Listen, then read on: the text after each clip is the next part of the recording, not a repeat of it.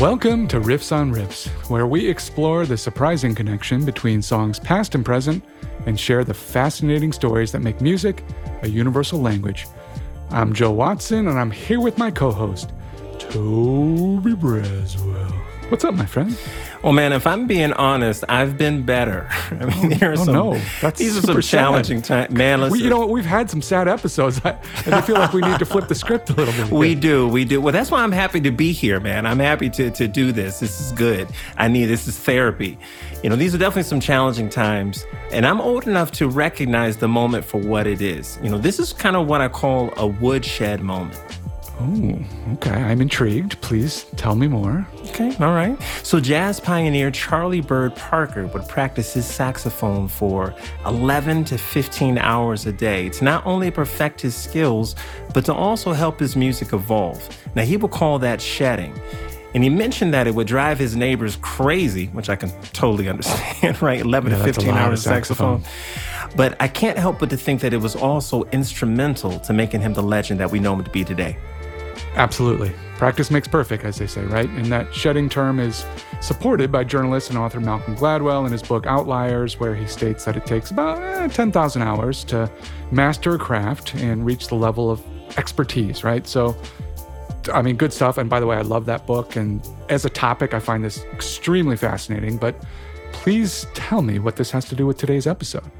Well, due to COVID, a lot of us have been working from home. And in doing so, we get a lot of time to spend with ourselves, right? And it certainly gives us time for some major introspection. Yeah, way too much. I'm just I mean- saying. I don't need Do I- more time with myself. Do, do I like me? Do I like me? Do I- you like me. You really like me.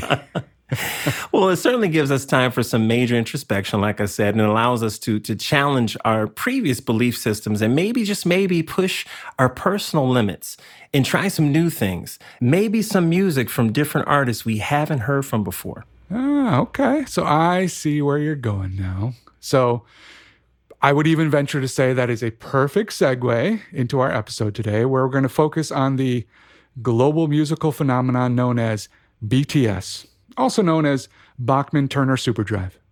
Um, no, that is not what BTS stands for. You're confusing them with BTO or Bachman Turner Overdrive. Oh, That's different. My bad. Uh, BTS, BTS. That probably stands for blood, tears, and sweat. Okay, two things. Yeah.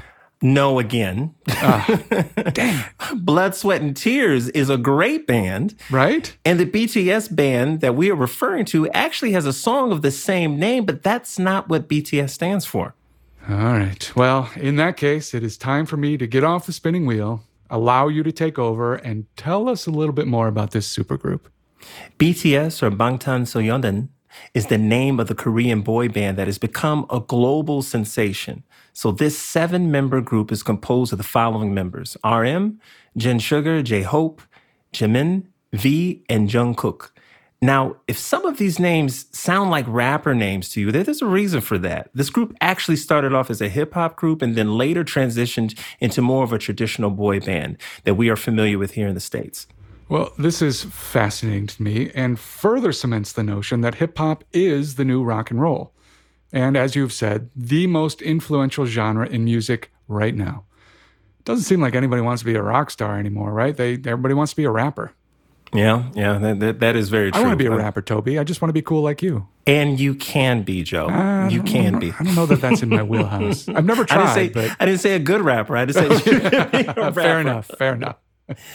So Bangtan Sonyeondan is actually translated into Bulletproof Boy Scouts. So BTS is essentially the Teflon Dons of the boy band world. Oh, well, does that make them the Steflon Dons of the rap game? Okay, too far. Flag on the play. Now you're just hurting me. Oh, well done. All right. Well, before you get too out of sorts, let me explain the concept behind the name. The group wanted to block out stereotypes and criticism on adolescence, like bullets. Bam, bam, bam, bam. Block them all. now, that's something I feel that any of us that remember what it's like to be a kid can get behind. Uh, can I say that I like your bullet sound effects? I'm so bam, bam, bam. I'm so glad it was pew, like pew, pew. pew, pew. Wait, maybe that's lasers. I don't know. Pew, staring. Yeah. music with a purpose, which to me is is the best type of music to make. It's a lot better than like the creepy children's songs or the disturbing songs that we discussed in the last episode. Yeah. All right. So let's talk a little bit about BTS. In June of 2013, they released their debut album, Too Cool for School, which clearly they didn't go to school because they spelled everything wrong. the album did actually chart at number five in South Korea, but it didn't reach the commercial success that they wanted because it only sold about 24,000 copies that year. And then in January of 2014, they released School Love Affair, still don't know how to spell school, which mm. sold 250,000 copies. In August of 2014, BTS released their first Korean studio LP, Dark and Wild, which sold over 200,000 copies, and it sort of solidified their move into that R&B sound. Like they were kind of dabbling with the previous record, but now it was like, okay, this is the lane that we're going to play in. So I've heard of this group over the years and I've watched their fandom grow. And one of the things that really separates this group outside of the fact that they're not from an English speaking country is that somehow, some way these guys have figured it out. I mean, let's face it, outside of the Jonas Brothers and maybe before them B2K, boy bands have not been too popular, you know, for like the last decade. Or maybe I'm just getting old. I mean, what are your thoughts on boy bands? Well, first of all, we are old. We're not getting old. We are old. first, I think you're forgetting about a huge boy band in the last decade, One Direction. True that, true that. So I'm with you, though, that, look, generally speaking, I find that boy bands are kind of manufactured by record companies. I mean, how many of these One Direction, for example, right? They came out of I forget which show over in the UK, but it was it was mm-hmm. kind of like America's Got Talent or The Voice or something, whatever the British version of that is. So these bands are manufactured and they're sort of created to pander to young audiences. And look, that's not to say that there's not plenty of talent in those bands, but there's usually only one Justin Timberlake in these outfits if we're really lucky which is why the solo careers of all of the One Direction members is going to be really fascinating to watch. I mean, though they didn't break up, you know, instead they're calling it a hiatus. Oh, sure. You know, so they had that in 2016. Each member has put out solo material, and so far, Harry Styles and Zayn seem to be the, the most successful, I would say, right now, and the front runners on the charts. But I guess only time will tell. Yeah, that is interesting. I, I feel like at, at the very least, where individually there's a lot more talent in each of these sort of fabricated bands, so it makes a lot more sense that they can all kind of go off and and have their own careers after they've done their little stint in their group. Agreed. Agreed. One thing I also know is that from looking at all of the behind the scene footage I've seen from boy bands, it is a lot of work. You know, from my perspective, it certainly looks like all that hard work is paid off for BTS, though. Yeah, agreed. In uh, September of 2016, BTS released their second Japanese studio album entitled, which is fascinating. Also, by the way, just as a side note, right? So they've they make these Korean albums, and then they they go and and make these Japanese albums to kind of just spread their popularity and stuff. It's an interesting phenomenon. So that album's called Youth, and it peaked at number one in Japan and sold 500,000 in the first week. So clearly a good decision. The lead single was called here it is blood sweat and tears and that broke a record on youtube held by previous k-pop groups with over 6 million views in six one day million six million mm-hmm. views in a day man that's that's a good day yeah. Just ask Cube. Today was a good day. Very well said. Very well said. You know, and if you follow the timeline, right, and doing research on this, the dates are kind of confusing because it seems like literally every year they've got like two or three releases every year. They work hard. And no mm-hmm. one can mm-hmm. say that they don't. And it's like I said, it's obviously paying off. Six million views. I mean, that's a lot of people watching some kids do music, especially during a non quarantine time. Their next release was entitled Wings and opened at number 26 on the Billboard charts, which was the highest chart from any K pop group, one of the many records they broke in a short period of time. Yeah, and their single Mic Drop was the first K pop song to debut in the top 40 on Billboard. They are also the first K pop group to have two singles certified gold by the Recording Industry of America. And they were also the first K pop group to have a platinum single in the United States. So, we could literally spend the rest of this episode discussing how hugely popular BTS has become, or you could just take our word for it and check out some of their music on the playlist for this episode.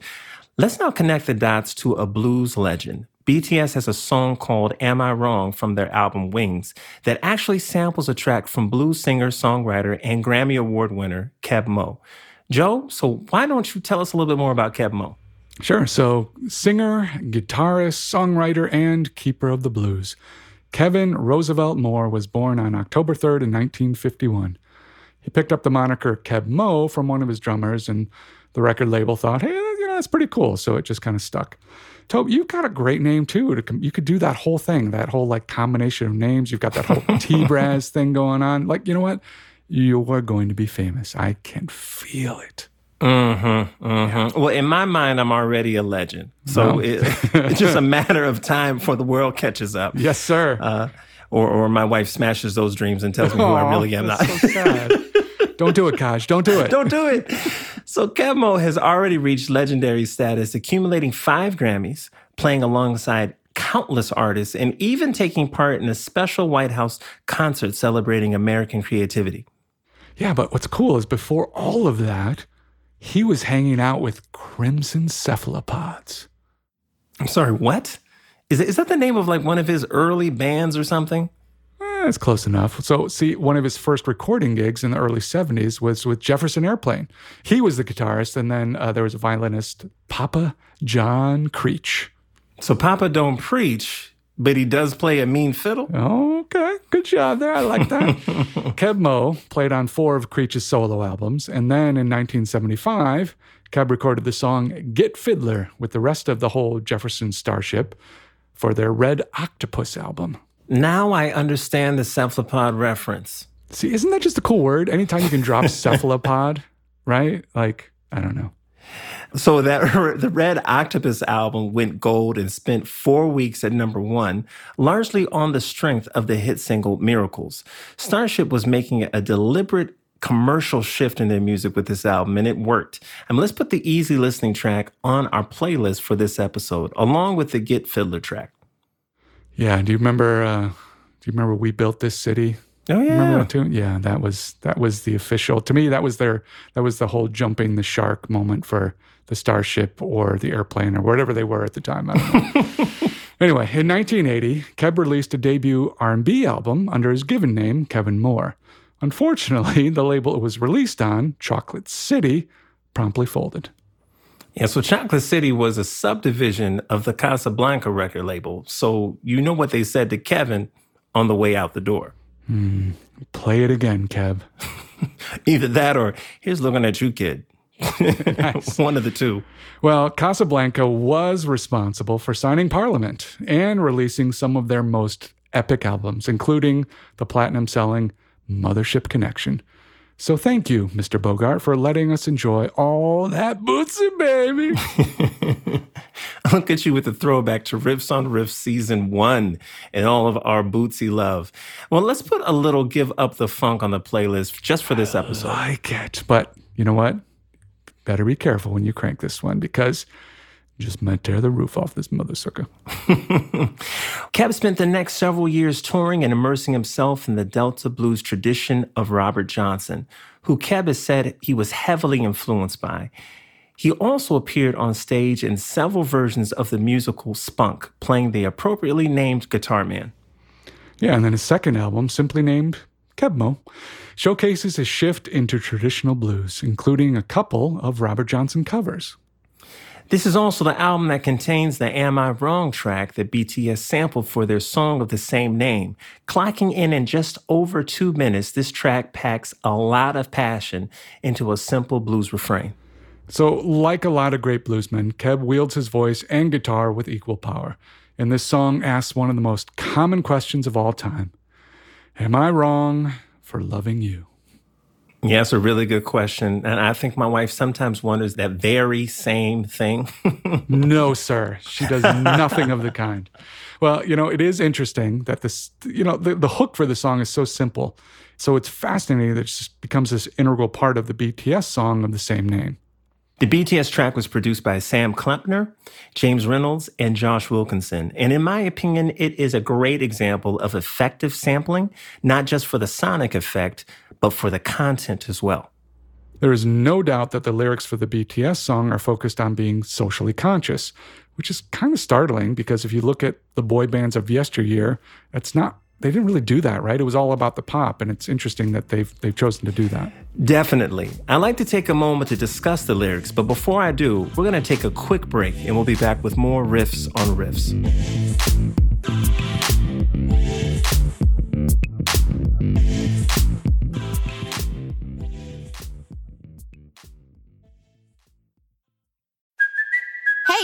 Cuoco for Priceline. Ready to go to your happy place for a happy price? Well, why didn't you say so? Just download the Priceline app right now and save up to 60% on hotels. So, whether it's Cousin Kevin's Kazoo concert in Kansas City, go Kevin, or Becky's Bachelorette Bash in Bermuda, you never have to miss a trip ever again. So, download the Priceline app today. Your savings are waiting. Go to your happy place for a happy price. Go to your happy price, Priceline.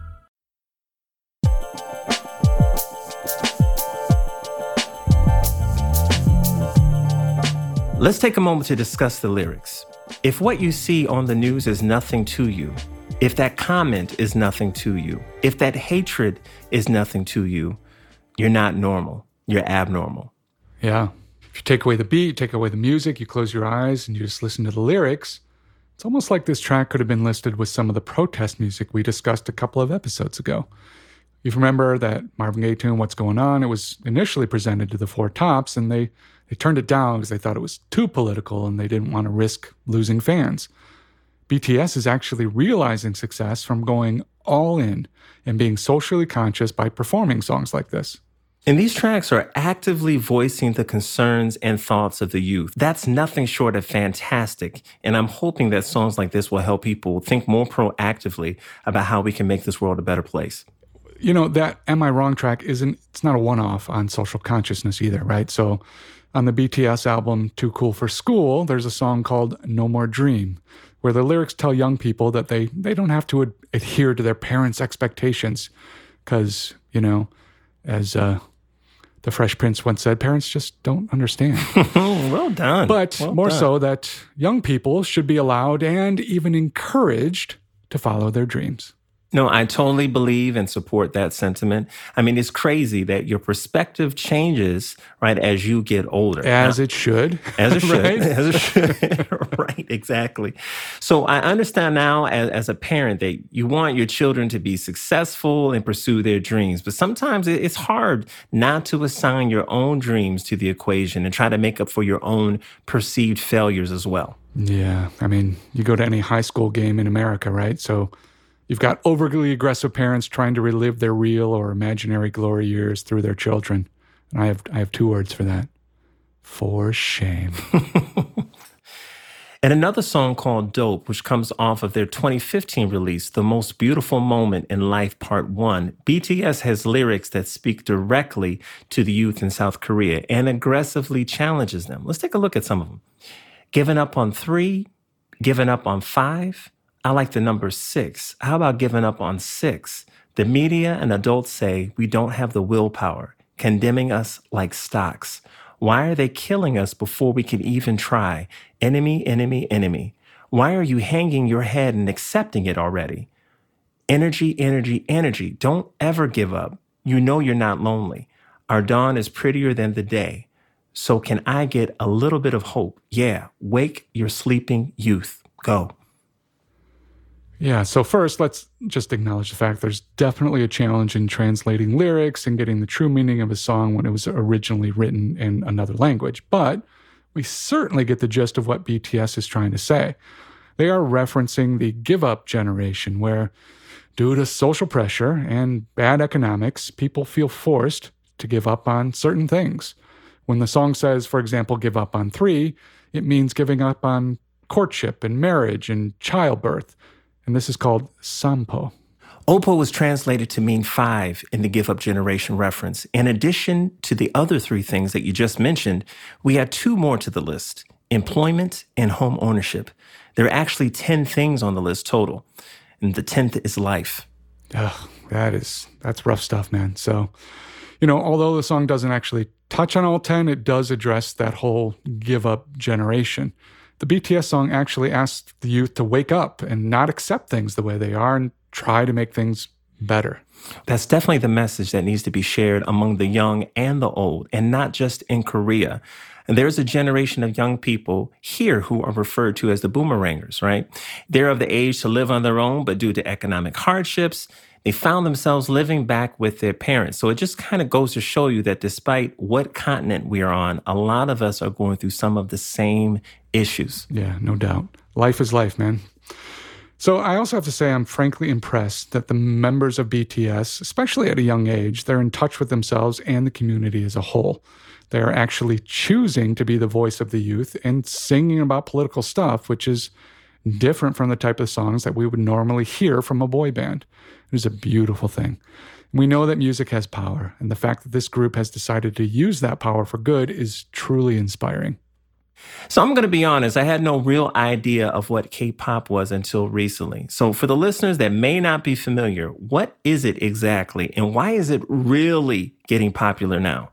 Yeah, great question. So, K pop is simply a shortening of Korean pop and refers to music originating in South Korea. It's seen a huge surge in popularity over the last couple of decades. And when you combine it with the popularity of K dramas, which this fascinates me too, right? Because, you know, I've got a teenage daughter and she's watching like Korean, you know, with subtitles and everything, Korean stuff on Netflix. Wow. Um, so all of this is referred to as the Korean wave. Social media and the internet have obviously helped eliminate global borders. But the other interesting thing to note in regards to South Korea is that the government has specifically funded and subsidized the creative industry, recognizing that it is a powerful way to impart social influence and reap financial rewards. I mean, that's fantastic. I mean, governments subsidize subsidizing art. I mean, you, What- you can't get any better than that. Crazy concept. We're oh My gonna God, we're gonna support seriously. the arts. Like maybe there's some human value in that. And don't say anything, Toby. But maybe there's financial benefit too. What? yeah, I don't know. Maybe that's part of the reason also that South Korean girl groups like Blackpink are shattering records, charting on the Billboard Hot 100. And look, there's no denying that from a pure entertainment standpoint, all of these acts are legit. And it's not just Korea either. If you want if you want to see a show, go look up Babymetal on YouTube and just sit back and well, I don't even know what to say. It's it's Yeah, man, I've seen some of the videos and I can tell you that these groups are for real. I mean, they're just as talented as any other group that's out there. No, totally agree. Well, here's a hot take for you. Oh, I all think, lay it on me. I think that maybe, just maybe, K pop groups might revitalize the boy band and girl band groups back here in the States. They might actually be able to crank things up past 98 degrees. I mean, there's a oh, chance, right? Oh, No, no. No, no more will liking boy bands be somehow, you know, just for, for alleys or, or back streets. Oh. We, we might finally have groups that are in sync Oh, with the young and help our children grow from boys to men. That's what I want. Uh, all right, Tobe. So when you start spewing stuff like this, I know that it is time to wrap up the show. No, it, listen, I think it can happen. I think it's destiny for children everywhere. I think it's destiny, Oh my child. God. You, for you know what I have to say to that? What's no, that? No, Well, I'm hoping that all of our listeners have the perspective that we've tried to provide you with a little TLC during this Oh episode. Oh my God, he's still going, people. so that you can feel all the supreme feeling of Shangri La during the short period of time that we have with you. It's good to change things up and offer a little mix to, to Oh, normalcy no, really? and add some spice. Okay, okay. Are you done? Are you done? Well, listen, one thing you can't have to say is I, I went all in one direction. Okay. Oh, no, that's, that's it. You are done. You are officially done. So please take a moment and just tell the good people what we discussed this episode. I, I can't take any more. that was great. Or on this episode, You, you see, you are a legend in your own mind. right? Give myself a little self applause. So, on this episode, we delved into the K pop sensation known as BTS. We discussed their hit song, Am I Wrong, and the Kebmo song that is sampled with the same name. We also talked about the Korean wave and its global impact. Well, as always, thank you for putting up with Toby, joining us on this crazy journey, and be sure to check out the playlist for this episode on Spotify and Apple Music. Just do a search for Riffs on Riffs. While you're at it, please leave us a review on whatever platform you listen. It just might help someone else stumble upon our witty banter, bad puns, and that's putting it kindly. Be sure to connect and dialogue with us on social at Riffs on Riffs. As always, thank you for listening, and we'll catch you next time for Riffs on Riffs. Keep listening. Huzzah.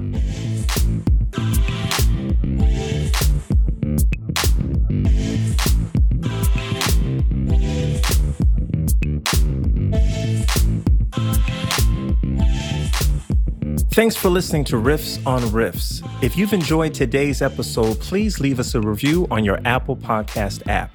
Riffs on Riffs is a production of Evergreen Podcasts. A special thanks to executive producers Joan Andrews and Michael D'Aloia, producer, audio engineer Eric Coltnow, and assistant producer Declan Roars.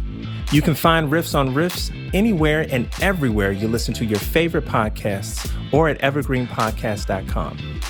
I'm Toby Braswell. And I'm your co host, Joe Watson. Thank you for listening to Riffs on Riffs.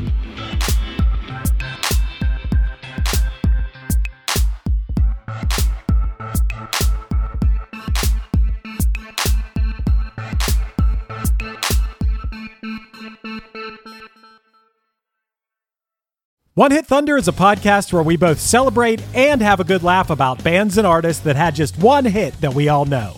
Each week, we're joined by a guest from the world of music or comedy to learn more than you ever thought you would about some songs that you can't forget.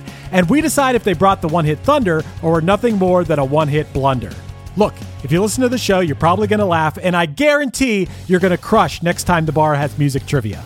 Tag Team, Jane Child, Meredith Brooks, Looking Glass, Shawn Mullins, Eiffel 65, EMF, Crash Test Dummies, Crazy Town, Chumbawamba. We have hundreds of episodes in our back catalog and a new episode each week, so pass the Dutchie, make sure you're connected, and subscribe to One Hit Thunder wherever you get your pods.